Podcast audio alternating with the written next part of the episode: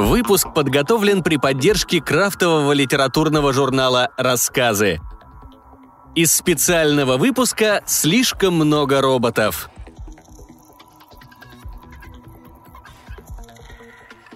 Максим Лыков.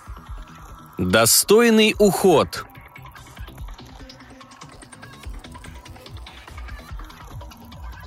На фоне блеклого в застиранном домашнем хозяина визитер смотрелся броско.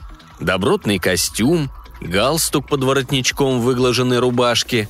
Он вежливо отрекомендовался старшим менеджером и водрузил свою толстую папку на свежепротертый кухонный стол. Виталию только и оставалось, что не в попад улыбаться. «Каков возраст клиента?» «Мой?» «Нет», легко улыбнулся менеджер. «Вашей...» «А, матери», — с облегчением выдохнул Виталий. «Восемьдесят два». «Солидно». «О, да, вы знаете, в наших обстоятельствах...» Менеджер, понимающе покивал головой. «Конечно, это очень затратно и требует...» «Да», — обрадованно перебил Виталий. «Я вкалываю с утра до ночи. Все дорого. В больницу на бесплатное место ее не положат. Мы ж не звери, вы не подумайте. Моя жена тоже, а тут еще такой диагноз». Менеджер согласно кивал на каждую фразу. Поймав паузу, он вставил. «Сроки вы обозначите сами. Для договора понадобятся лишь оригиналы заключений врачей. А мы обеспечим все в лучшем виде». «Достойный уход?» «Именно. Мы на этом рынке более пяти лет. «А как насчет...» «Не волнуйтесь, у нас очень демократичные цены». Она была стара. Настолько стара, что устала жить. Особенно тяжело дались последние полгода. Паралич, продавленная кровать, опостылевший угол окна с куском пронзительного синего неба.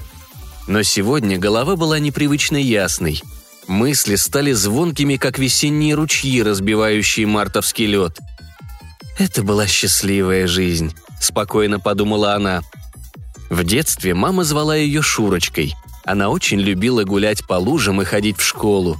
Ей нравился учитель математики. Он был седой, строгий, но всякий раз светло улыбался, когда она или ее одноклассники правильно решали пример. Влюбилась впервые она поздно, на первом курсе – его звали Жозеф. Почему такое имя? Память услужливо подсказала, что он был студент по обмену, француз. Жозеф великолепно умел танцевать и научил ее целоваться. Но потом он улетел в Париж, они легко расстались. Замуж она вышла за другого, красавца-спортсмена, с которым познакомилась в аэропорту.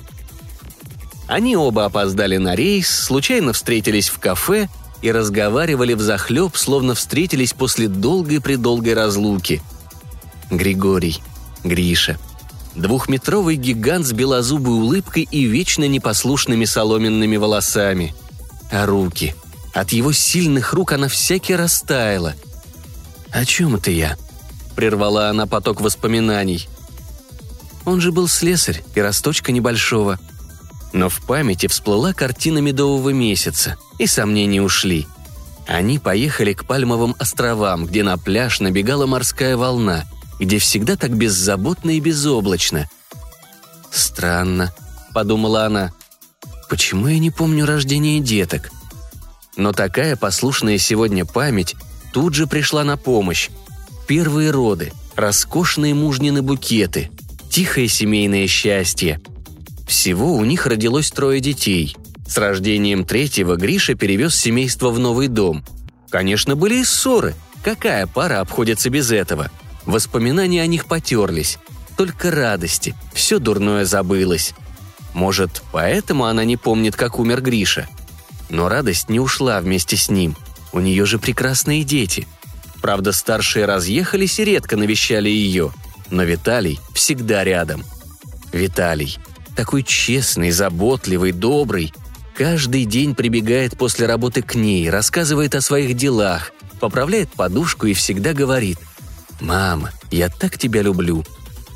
Сыновья любовь – это очень важно. Не у каждой женщины бывает такое, а у нее есть. Жаль, что сын со своей красавицей женой бездетны. Но ведь это пока. Жизнь-то продолжается. Счастливая жизнь. Отяжелевшие веки закрылись, и синее небо исчезло. Виталий, сутулившись, сидел за кухонным столом. Перед ним стояла бутылка водки в обрамлении тарелок с закуской. Его жена, полная женщина с красным лицом, вела подсчеты. «Шкаф придется брать без стеклянной дверцы», — заметила она, не поднимая головы. «Не начинай, а!» — сморщился Виталий. «Сколько можно корить? Ну, хотелось что-то сделать. Хотя бы напоследок она забыла про все это». «Кровать ее выкинул? Когда обещал уже?» Виталий не ответил и опрокинул в себя рюмку водки. Поморщившись, он подошел к окну, прижался лбом к холодному стеклу. На окне немедленно образовался потный кружок от дыхания. «Борщ будешь?» Слышно было, как жена встает, поправляет халат и деловито бренчит кастрюлями. «Смотри-ка», — позвал ее Виталий. «Похоже, это тот самый тип из компании. Кому это он?»